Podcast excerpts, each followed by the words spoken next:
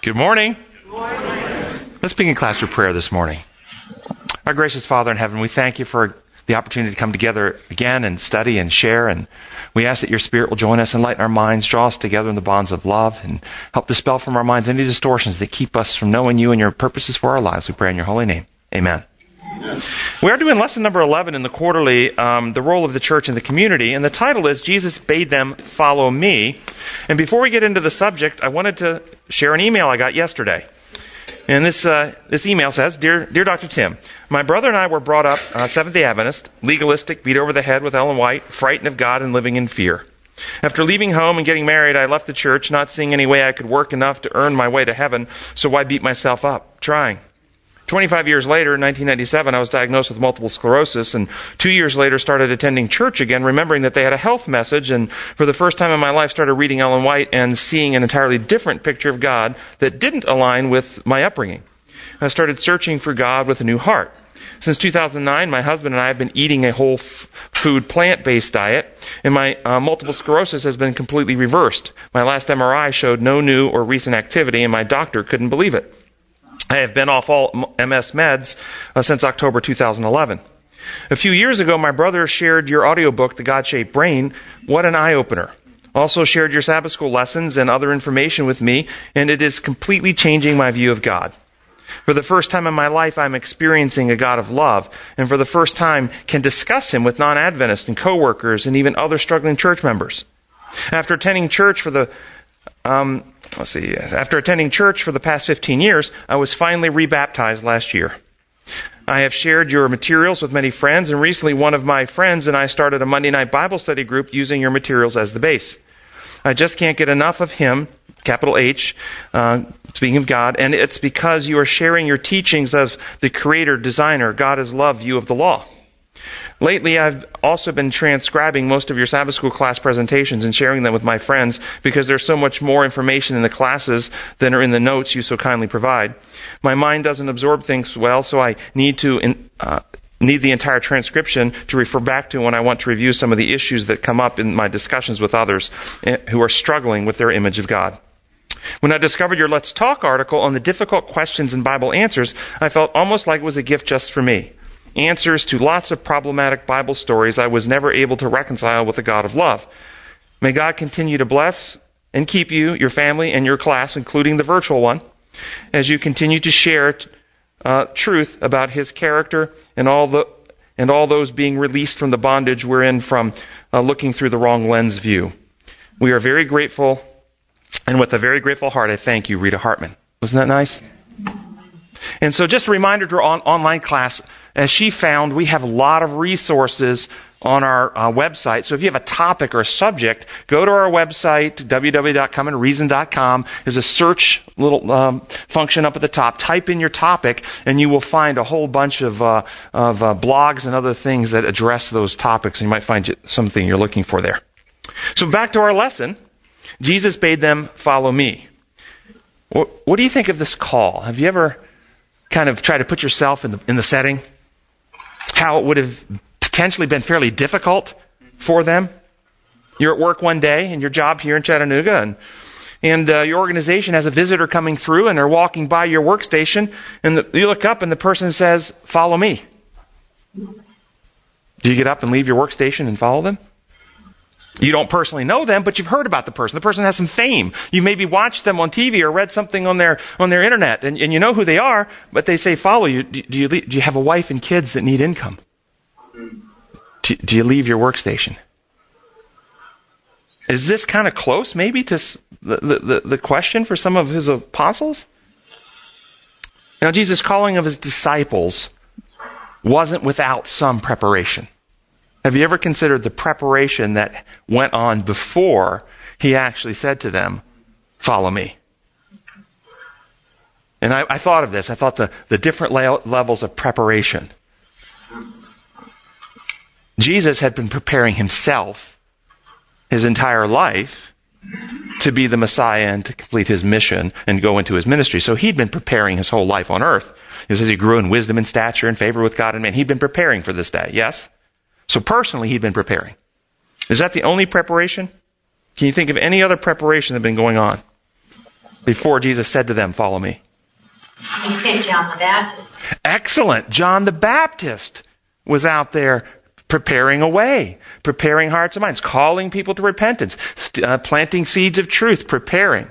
Absolutely. Somebody mentioned to me one time that if you looked at Isaiah as a kind of a programming guide for the earth and Jesus, given by God so that he could review his whole life really is in Isaiah. So when they went to the synagogue, they would have been hearing about the Messiah and so on. Maybe their hearts were open to that. So another preparation was their worship, the whole system of symbols designed to teach things, their personal Bible study, scripture study, hearing scripture in, in synagogue, reflecting, prayer, their whole personal spiritual journey. That's preparing them as well, isn't it? And then, of course, the Holy Spirit has always been working, preparing receptive hearts. And then somebody mentioned John. If you go to John chapter John the Baptist and go to John the Apostle, chapter 1, 35 through 42. It says, The next day John was there again with two of his disciples, and he saw Jesus passing by, and he said, Look, the Lamb of God. When the two disciples heard him say this, they followed Jesus. Turning around, Jesus saw them following and asked, What do you want? They said, Rabbi, which means teacher, where, where are you staying? Come, he replied, and you will see. So they went with, and saw where he was staying and spent the day with him. It was about the tenth hour. Andrew, Simon Peter's brother, was one of the two who heard what John had said and followed Jesus. The first thing Andrew did was to find his brother Simon and say to, and tell him, "We have found the Messiah," and he brought him to Jesus. So there was that John who was part of the preparing of the way, and Andrew was an original disciple of John who John redirected to, to Jesus. And so we have all this preparation going on. What about in our lives? today? Are we ready for a calling when Jesus would say to us, Have we been doing preparatory work? Is there preparatory work that needs to happen in our life so we're ready to hear the calling, Follow me? Did Jesus say to anybody he approached on the street, Follow me? Or were there some he didn't say that to? Because they weren't ready. And even some who came to him and said, What must I do? He told them, and they still weren't ready. And some who wanted to follow him, he said, Go back home. Yeah, and somebody told him to, to go back home. Yeah, I want to, after a miracle, a healing, he said, I want to follow you. No, go home and tell what the Lord has done. Memory text. But they, the sheep, will never follow a stranger. In fact, they will run away from him because they do not recognize a stranger's voice. What do you think this means? They don't recognize a stranger's voice. They don't know him. They don't know him. Does it mean that we will hear the voice of Jesus like you're hearing my voice right now? Is it supposed to mean that? Could it mean that? It could mean that. It's not restricted to a audible voice, right? The, the voice of God can speak in more than just an audible voice. But it could be an audible voice. We're not going to eliminate that, but we're not going to restrict it either. Yes? God might use our voices to speak to somebody. So the question is how do we know or how do we get to know the voice of Jesus so well that we recognize it and are able to distinguish that voice from another voice? How do we do that? Yes, way in the back, somebody online?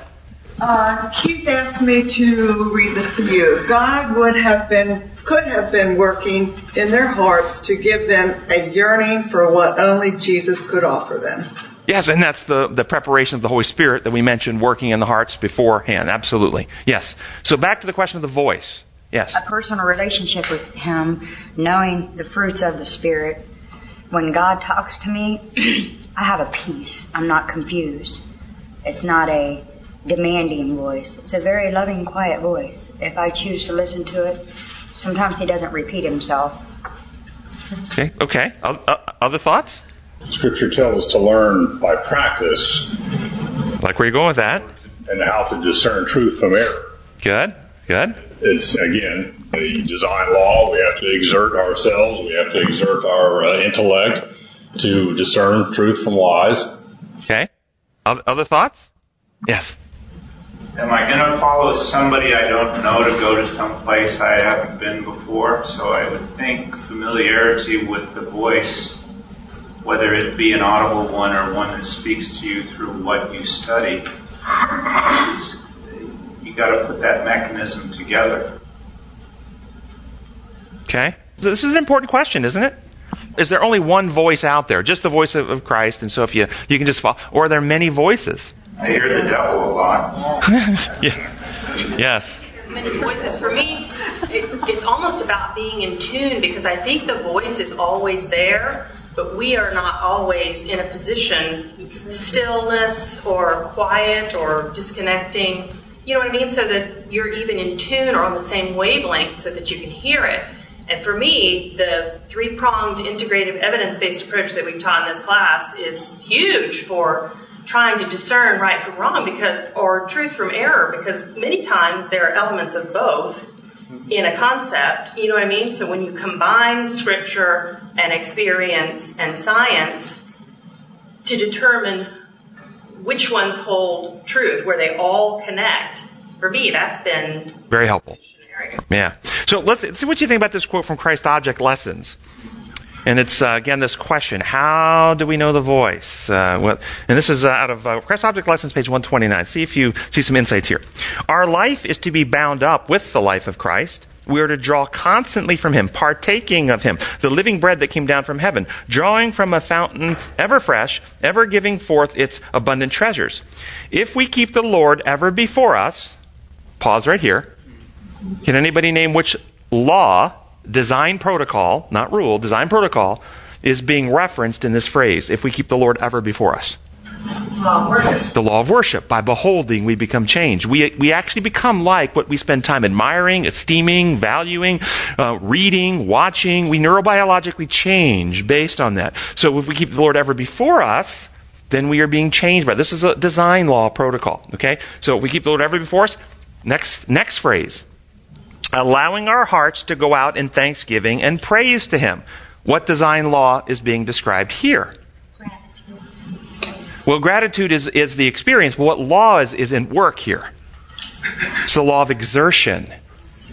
If you want something to get stronger, you must exercise it. If you want stronger muscles, you've got to exercise. If you want stronger math skills, you've got to practice, pro- you got to work problems. You've got stronger music ability, You've got to work your instrument, practice your instrument. If you want a stronger, more appreciative, thankful, deeply loving heart, you have to, what's it say? Allow our hearts to go out in thanksgiving and praise to Him.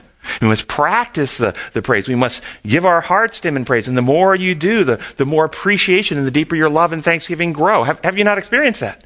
This is a design law. First, we must behold Him, and then we must appreciate Him. So you can behold and be disgusted by. Weren't some of the Pharisees in Christ's day, they saw Christ and it offended them? They weren't appreciative from it, you see? So beholding is not enough. It's beholding and then appreciating and practice. Okay. Some elements of law of freedom and the law of liberty in there. We're going to come to that one. We shall have a continual freshness in our religious life. Our prayers will take the form of conversation with God as we would talk with a friend. He will speak his mysteries to us personally.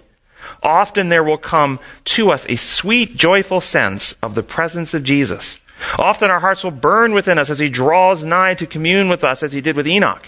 When this is in truth the experience of the Christian, there is seen in his life a simplicity, a humility, meekness, and lowliness of heart that show to all whom he associates that he has been with Jesus and learned of him. Do you see this process? So how, you talked about speaking his mysteries to us personally. Is there something that happens before we're ready to hear those mysteries? I thought as I was reading this, yeah, there is something. We have to spend time beholding him. And we have to come into real heart appreciation of him. Don't we? Yeah. So, can we hear the voice of Jesus if, I'm going to throw a whole bunch of bullets at you here, bullet points, if we stay high on drugs and alcohol? You may be surprised at that. I have patients who have addiction problems and they pray a lot. Do you think? Now, is it because, you, you say no, they can't hear the voice of Jesus, they stay high on drugs and alcohol. Is it because God refuses to speak his voice to them?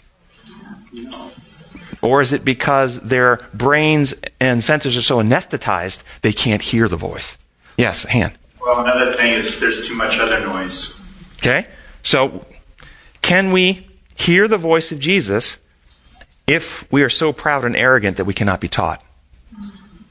Did, did, were, there, were there people, examples in Christ's life of people who couldn't hear his voice because they already knew all the answers?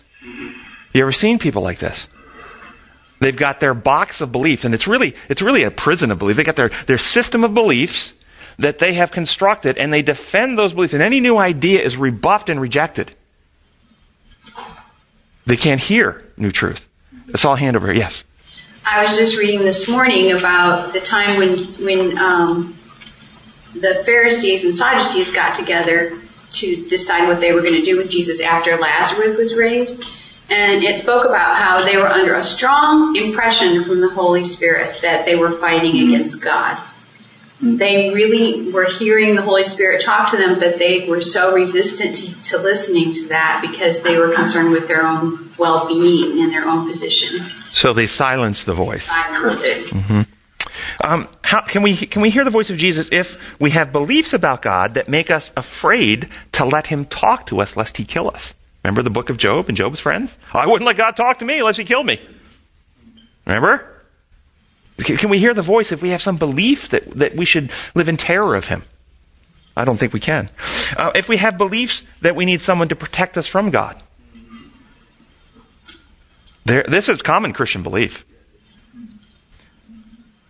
If we think we already have the answers and there's no mysteries left to reveal, we are full and rich, we are rich and full of goods. We are in need of nothing. Laodicea. If our minds are filled with entertainment, TV, video games, worldly reading materials, that we fill our minds with this, does, does, that, does that interfere with hearing the voice of Jesus? Does that mean we should cloister ourselves away from the world?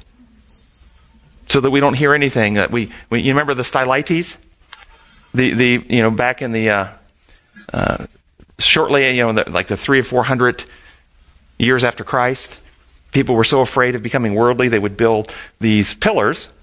And they would put a little house on top of a pillar to get away from the world. They didn't want to be worldly, and they would live in these little houses.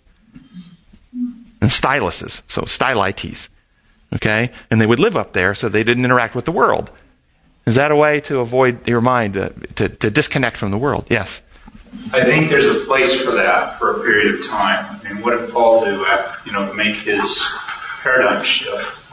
Okay, so you're suggesting like like Christ would go away from the masses and spend time with his Father, or Paul went away for meditation and prayer, but but but for a purpose. Why did they, both of them do that? They need to get focused. For what purpose were they getting refocused? Oh, they're trying to share the gospel, right? So they have to get focused on God, maintain that communication. Yeah, so I think that's a beautiful balance. Yes, there was a place for coming apart, but in their coming apart, they had an understanding that they're going to re engage. And it wasn't staying apart so they wouldn't get contaminated. Self protection, uh, protect me from sin, which is a lot of some of the cloistered type religion that we hear about through the ages. But it was a time for that recharging and refocusing and hearing the mystery spoken so they have something to share when they re-engage. I think that's a great point. Or if we're so busy with life, not entertainment, not videos, not music, not just so busy with life, even church responsibilities. You know, this committee meeting, that committee meeting, this building project, that, uh, what color carpet we going to get, and, and on and on we go. We're just so busy. Remember Martha? She didn't have time to listen. She was too busy. Is that, can we hear if, we if we're just too busy? What about if we conclude there actually is no God at all, which many people in the world believe today? There's no God. Will they be listening? If we worship a false God and train the mind to listen to a false God voice. Are there many people who are listening to the, for the voice of God, but they've trained their mind to value and spend time esteeming a distorted picture of God. So, how do we know the voice of Jesus and hear him speak to us? What are the things we can do? I've got another bullet list. First, I think we must first in our own life recognize our need. We need to hear the voice of Jesus. If we don't recognize our need, well, we, for whatever reason, evolutionary thinking, there's no God, I don't need God, whatever, then we're not going to listen. We, we need to recognize our need. And then we actually must spend time with him, must spend time admiring him, spend time in his word. We must clear the mind of any obstructions to his voice, the noise that someone mentioned. Take time to disconnect, as was mentioned, quiet time, reflective time. Study the word, harmonized with science and experience, integrative evidence based approach, which requires us to meditate on His creation.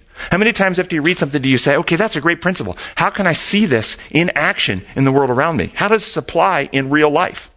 Do you connect those dots? Contemplating His methods.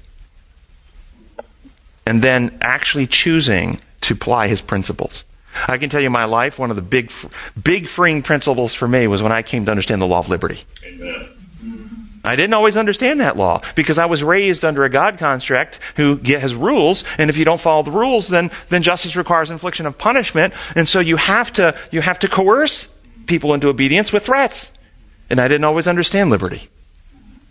And so I lived in constant fear and I practiced that. I was intolerant of people who, who I would, I would try to persuade them, but uh, ultimately if they weren't persuadable, then they had to have the boot.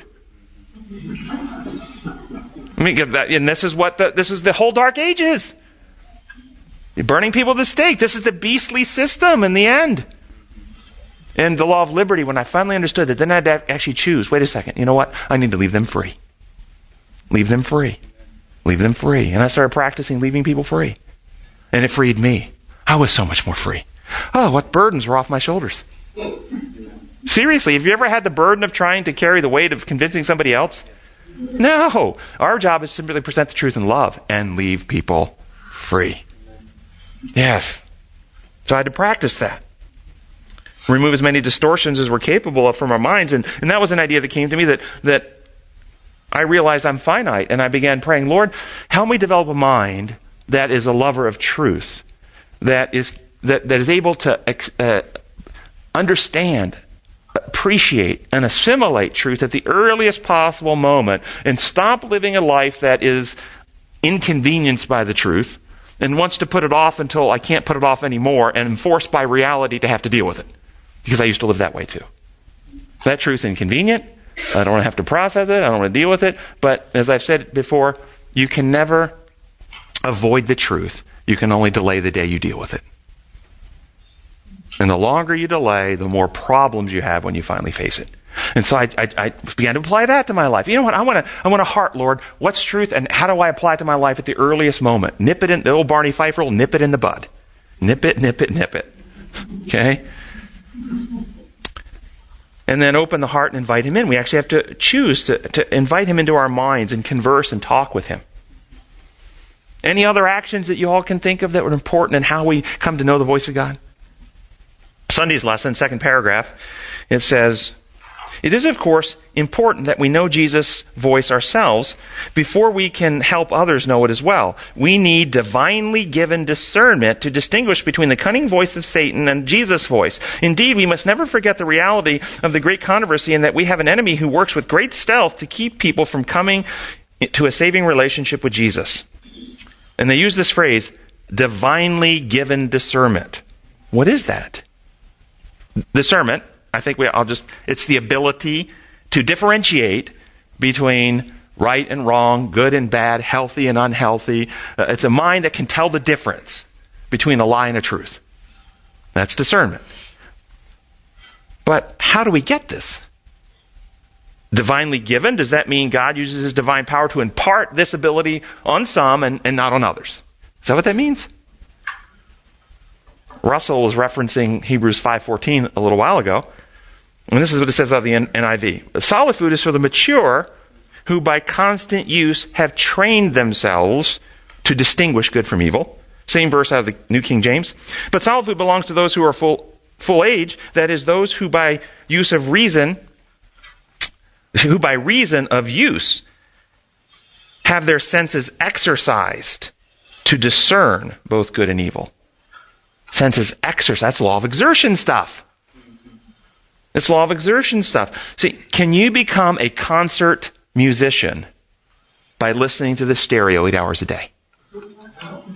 Must you at some point practice? Now, there's a place for listening to other musicians. You can be inspired. You can, you can learn techniques by observing. But at some point after that observation and listening, don't you have to put into practice?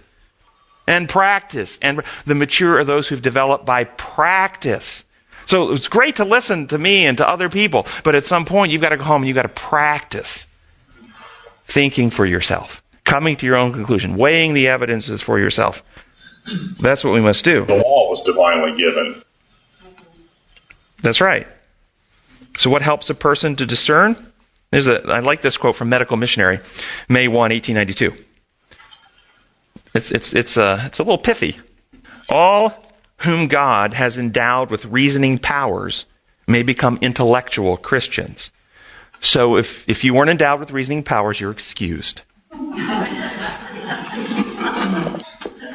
It's pithy.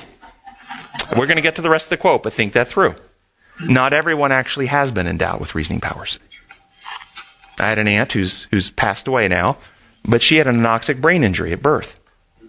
And she was always impaired in her reasoning powers. She was permanently mentally handicapped because of that brain injury.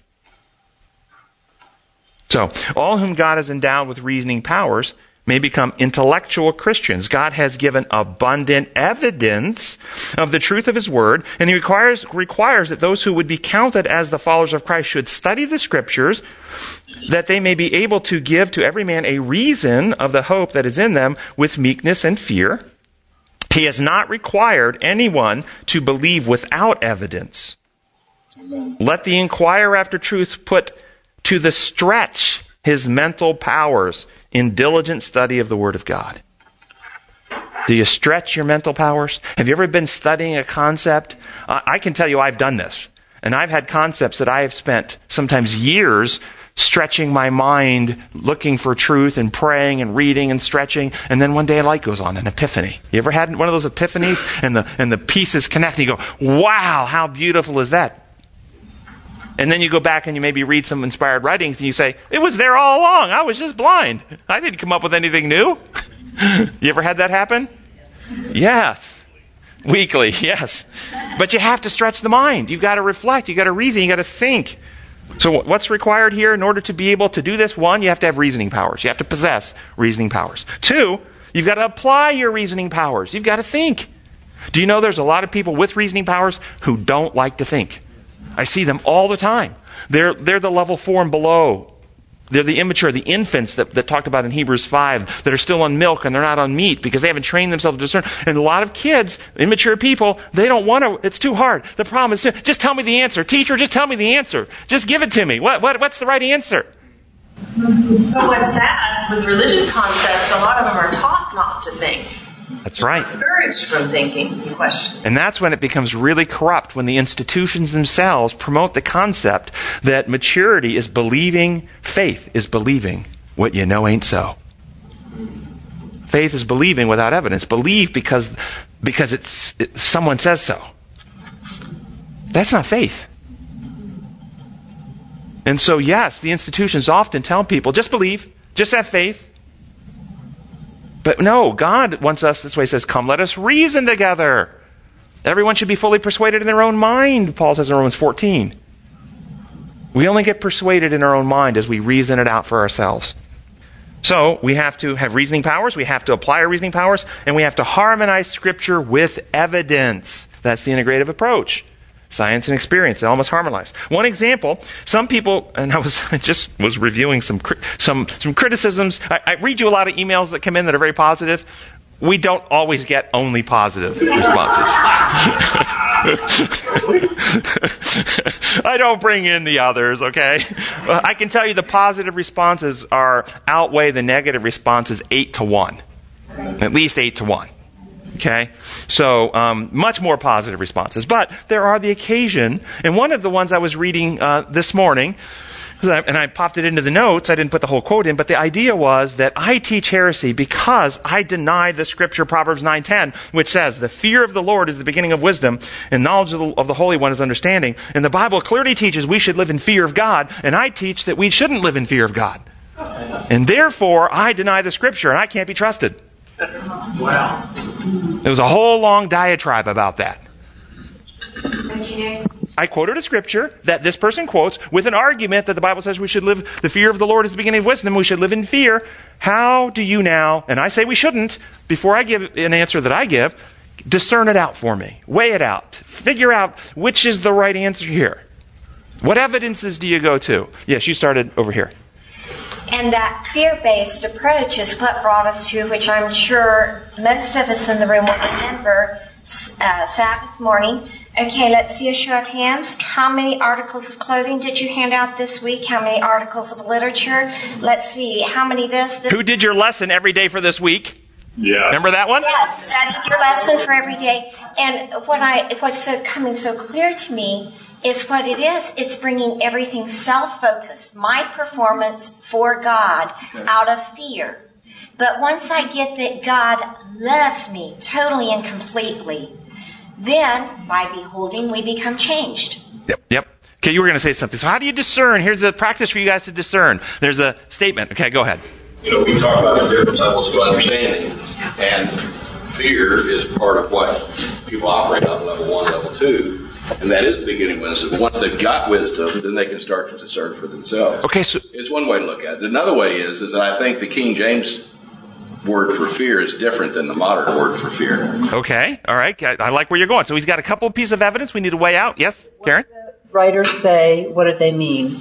Okay, they were very clear in the articulate. No, no, no, I'm talking about the scripture. Oh, the scripture writer. Okay. They, what was said and what did they mean? So Proverbs 9:10, the fear of the Lord, you guys can look it up in various translations. The fear of the Lord is the beginning of wisdom. One potential meaning is that when you're worshiping a golden calf having an orgy at Sinai, so chaotic and so loud that you can't even hear the movement of the Holy Spirit on your heart, and God thunders, which he did, and you become afraid and you stop the orgy and you begin to listen, wisdom has begun.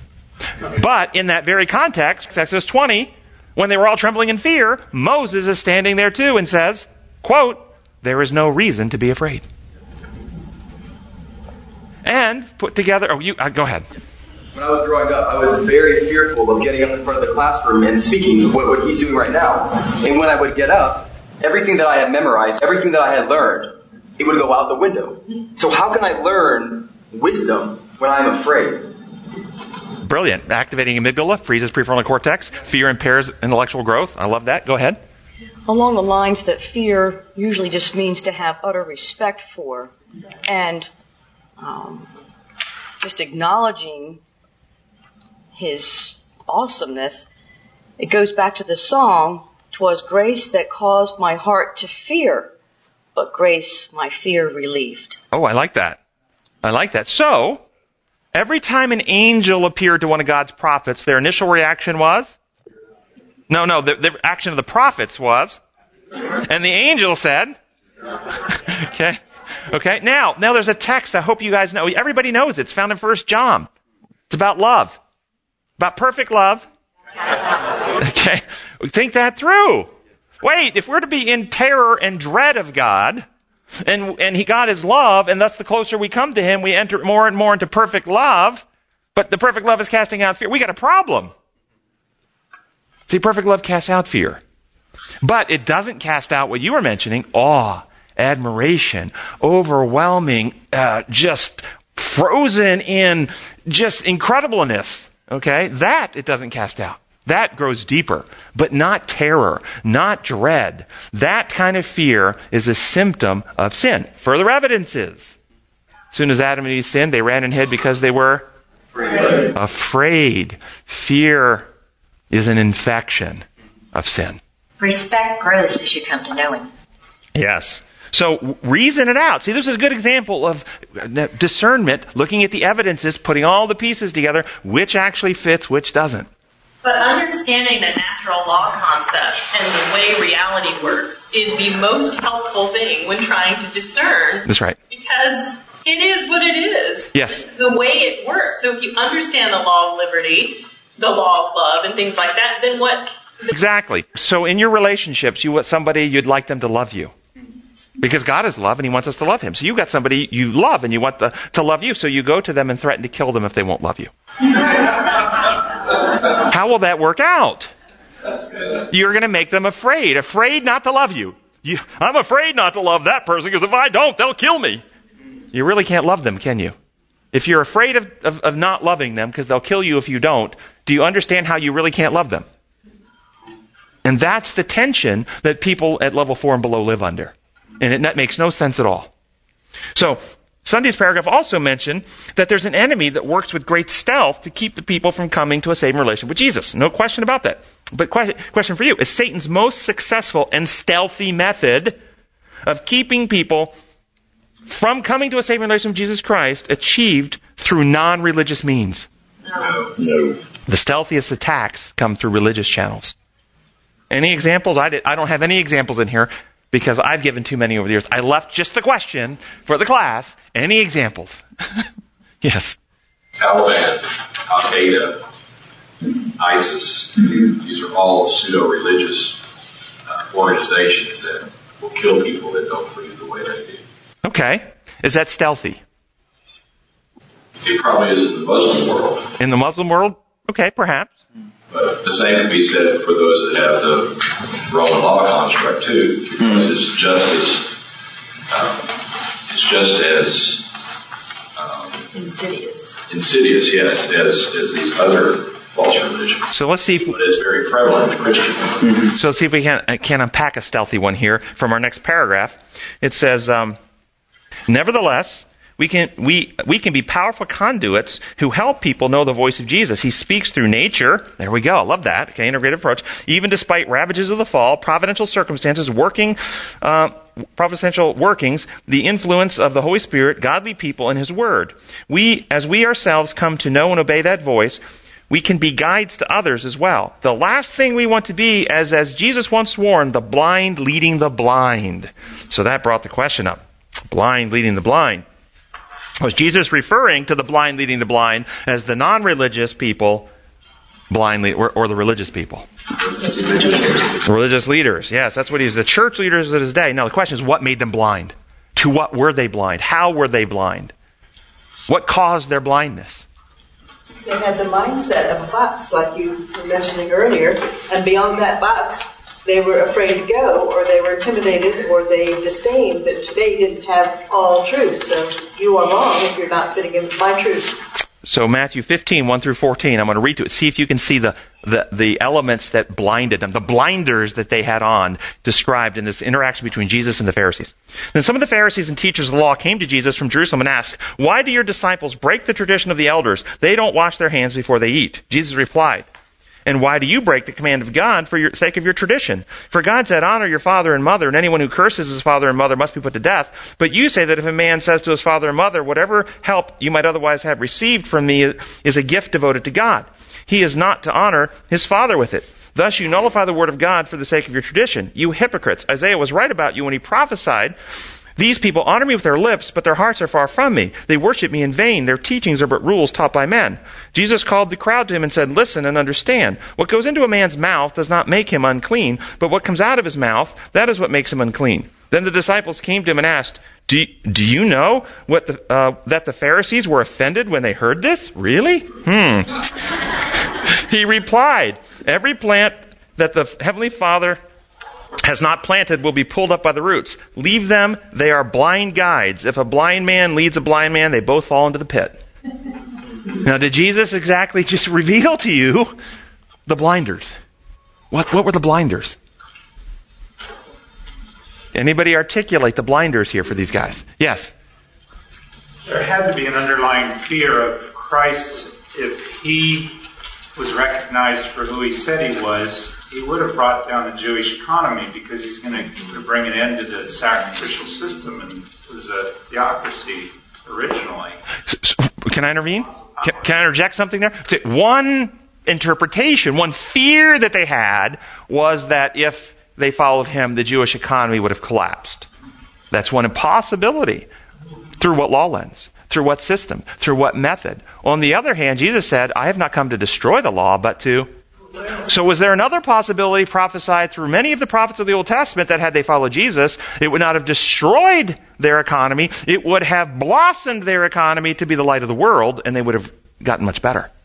Is that another possibility? See, we say this a lot. We're taught this a lot. But that's only because they viewed it through the blinders. And, and, and let's see if we can unpack. What are the blinders here they're viewing it through? Yes, I heard somebody whisper it. Leaders want to maintain control. Okay. So everybody had to come through them to get to be part of it. Just so one of their blinders were there's their own personal power and selfishness in their own hearts, for sure. Any other blinders that we heard here? Somebody mentioned tradition. Right? Tradition. Tradition, yes. They had traditions. Now, are traditions bad? In a, just enough said, traditions. Are traditions bad? It depends on the tradition, right? So traditions, just as a word, is not a bad word. And there can be healthy traditions. But in this case, what made their traditions blinders? What made the traditions blinders?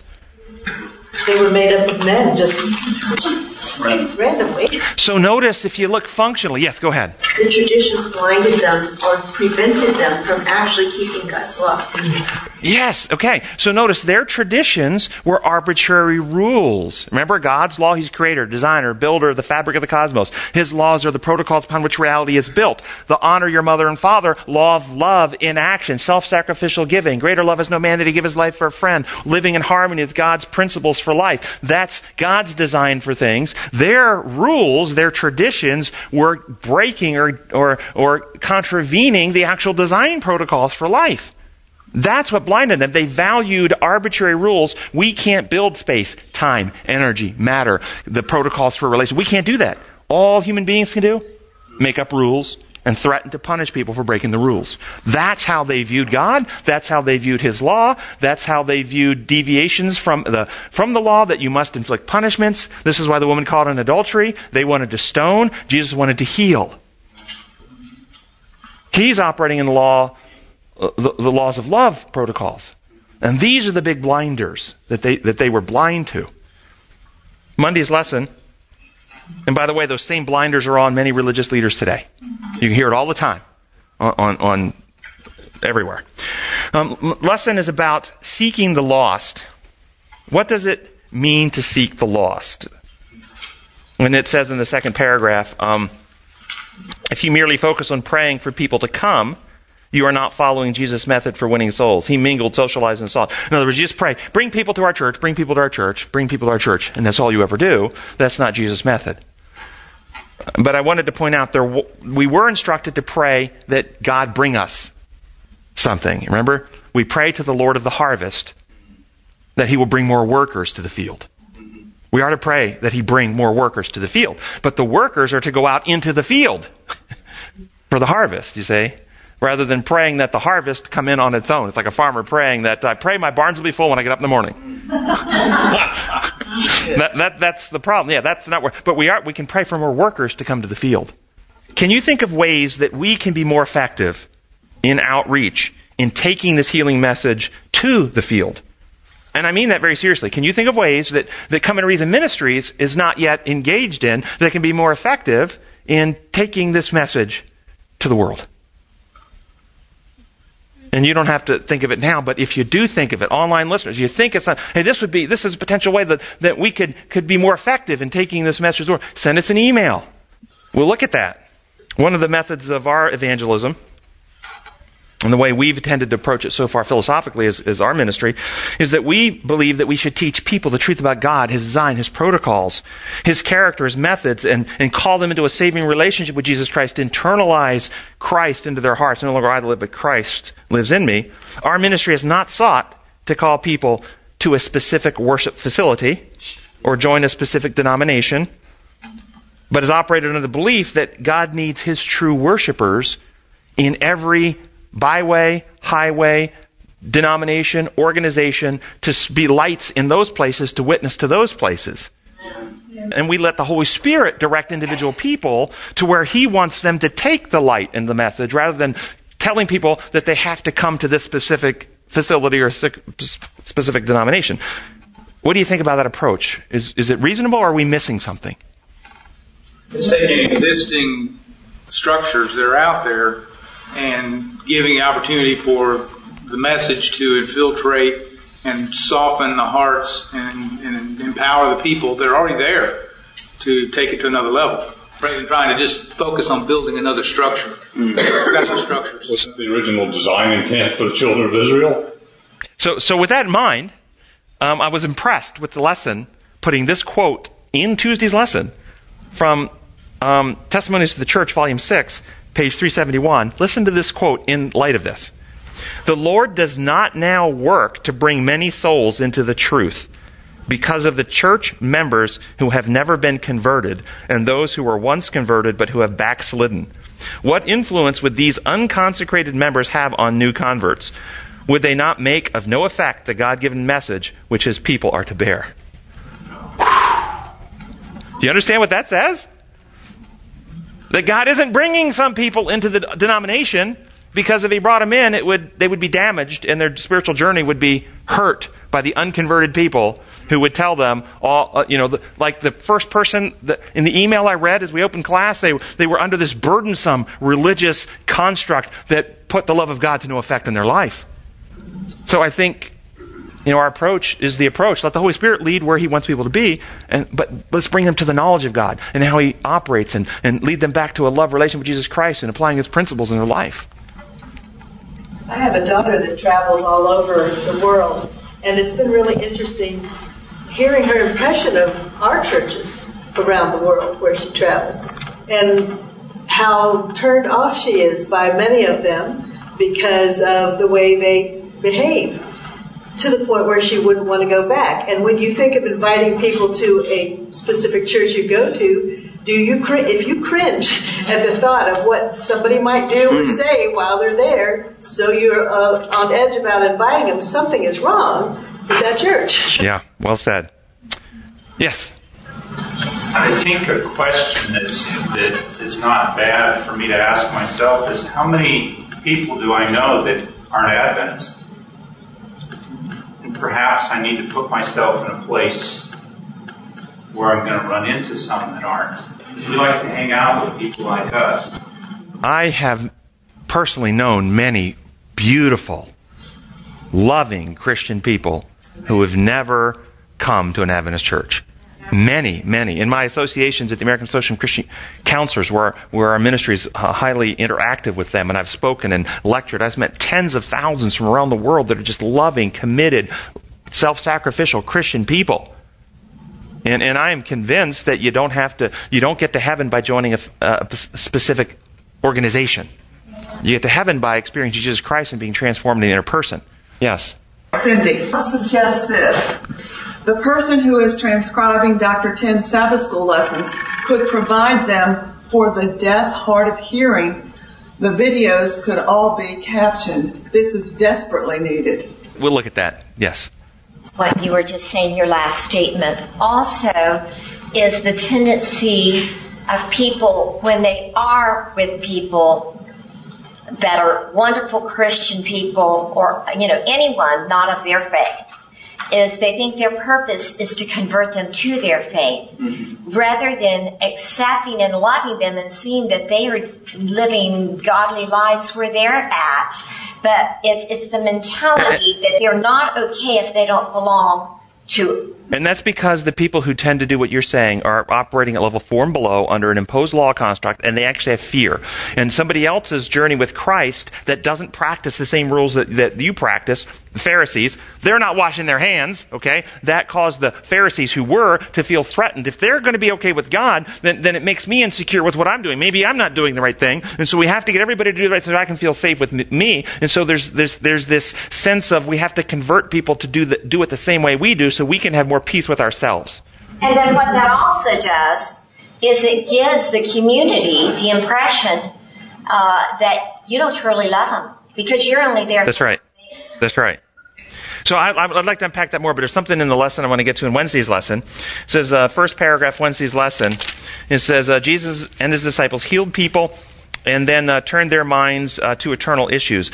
Uh, Evangelist Mark Finley reminds us that uh, not to introduce God to people is spiritual malpractice. Jesus' method of evangelism was to touch people at the points of the greatest need. This is medical missionary work. Christ was not content only to heal them physically and to do nothing. The goal was eternal life in Jesus. So, with that in mind, how do you understand medical missionary work? And since we're, we're getting short on time, some, uh, some thoughts I want to unpack. I'm going to read this quote um, from Testimonies, Volume 6, 2, 288. Again and again, I have been instructed. When, you, when it starts out that way, what do you think? It's important. Okay. Uh, who do you think was instructing her? Uh, Kellogg? Probably not.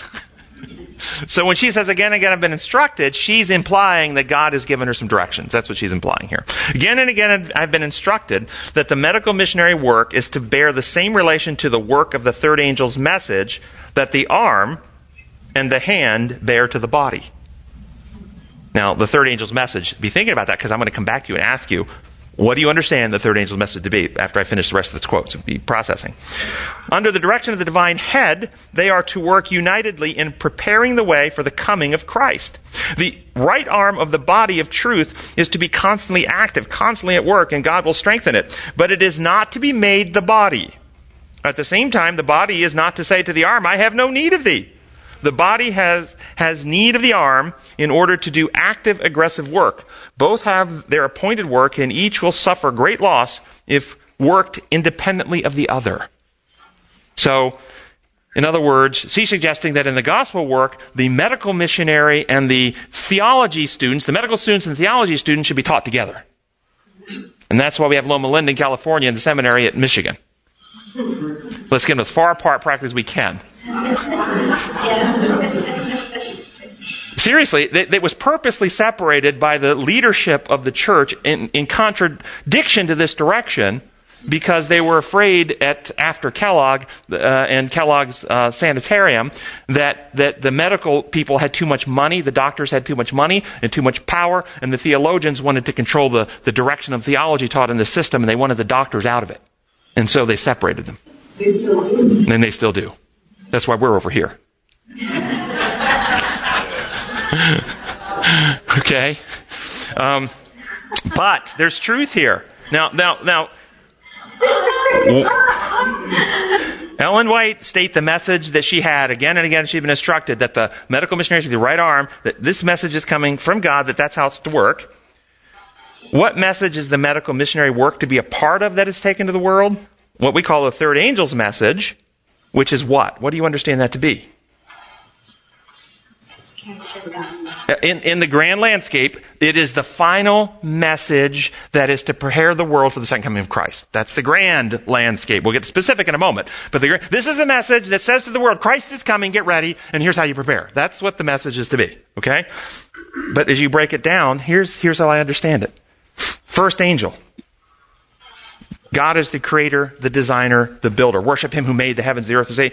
And, and, and we are to come back to the reality that his laws or the protocols upon which reality is based. And in that admiration and appreciation for him, in awe, fear God, in awe of him, we are to give him glory by revealing his character in our lives. Because the hour in earth's history has come for people to make a right judgment about him. Fear God. Be in awe of him. Give him glory. Reveal his character in your life for the hour of his judgment. Not the hour when he sits as a judicial magistrate. The hour in which people are finally going to have enough truth revealed that they can go, oh, God isn't like this, this dictator who I must fear. God is like Jesus and I can actually trust and love him. The hour of his judgment has come. Worship him who made the heavens, the earth, the sea. Worship the designer and, and the one who builds reality. And then, this, that's the first angel. The second, the other churches and religions of the world are fallen into a system of imperialism, a system of imposed law, a system of arbitrary rules, a system of legal theology in which you have a, a Babylon-like punishing God who will kill you if you don't do what he says. And it's a confused system of rules that make no sense. And it's fallen. Come out of her, my people. And it uses the word adulteries, which would mean you really should be belonging to your spouse but on the other hand, you're frolicking with someone else. And the third angel, those who reject God, who is love, and his law of love, and prefer the beastly methods of human imposed law constructs, and therefore mark themselves in their minds by believing and promoting methods of coercion, or mark themselves in their hands by the works and practices of the methods of coercion will ultimately die of their terminal, unhealed, selfish condition. The third angel. God's universe does not work like human governments. It's beastly. That's the message we are to take to the world. God is creator, designer, and the medical ministry. So why is the right arm to be the medical message? Because the laws of health are design laws. Nothing reveals design law better on every human life that they can see it in reality than the laws of health. And how that when you violate the laws of health, you, re- you experience, you reap pain, suffering, and eventually death. And that when you violate the laws of health, the doctor does not have to have a tribunal present evidence, get testimony, and inflict punishments upon you. If the brain is not kept healthy, how can you absorb spiritual? The, and that, there you go. That's right. And so we, we model and demonstrate reality, but it's only the right arm, not the actual gospel, because the plan of salvation is not simply healing your physiology. The plan of salvation is healing your character, healing your soul, he, restoring your heart. That's the gospel message, but it operates on the exact same principles as the laws of health. Mm-hmm. That's the message. And we have split those off. And we go and promote the law of health as a segue to say, see, now we have the right arbitrary rules. The Sabbath is an arbitrary test of obedience. And so we can prove to you that we have insight because we have the red leather books. And the red leather books told us to worship on the Sabbath. And that's the same person who gave us the health laws. And so we can be confident that's the right arbitrary law to keep. So you better keep this law because if you don't, you're going to get the mark of the beast and God's going to have to kill you in the end. Happy Sabbath. Yes, happy Sabbath. And that is exactly the corruption. We have just gone from design law, laws of health, back to an arbitrary imposed penal legal system, which is beastly. This is what the Jews did. They had the health message in their day. They had a health message. But, and, eh, but what they did is they had the same arbitrary view of God's law, and so they wanted to stone him when he's healing people on Sabbath. And he even tried to point this out. You, you want to circumcise on Sabbath to keep the law of Moses. Shouldn't we restore the whole person on Sabbath? No, let's stone you for that. You're breaking the rule. Arbitrary rules. Makes no sense whatever. Well, we don't have time to get into Thursday's lesson. I encourage you to look at the notes because it's, it's how do you find the balance? This is another practice for you to go home and discern between um, the passages where you are told to ask and it will be given to you, seek and you will find, knock and it will be open to you, on the one hand. And Jesus, on the other hand, saying, I stand at the door and knock. If anyone opens, or the parable of the lost sheep, where we're the ones lost being sought. So on the one hand, you're being told you need to seek, and when you seek me with your whole heart, you'll find me. On the other hand, he's seeking after us because we're lost. Where's the balance between those two? Who's doing the seeking? How's that work? How do you find the harmony? Gracious Father in heaven, we love you.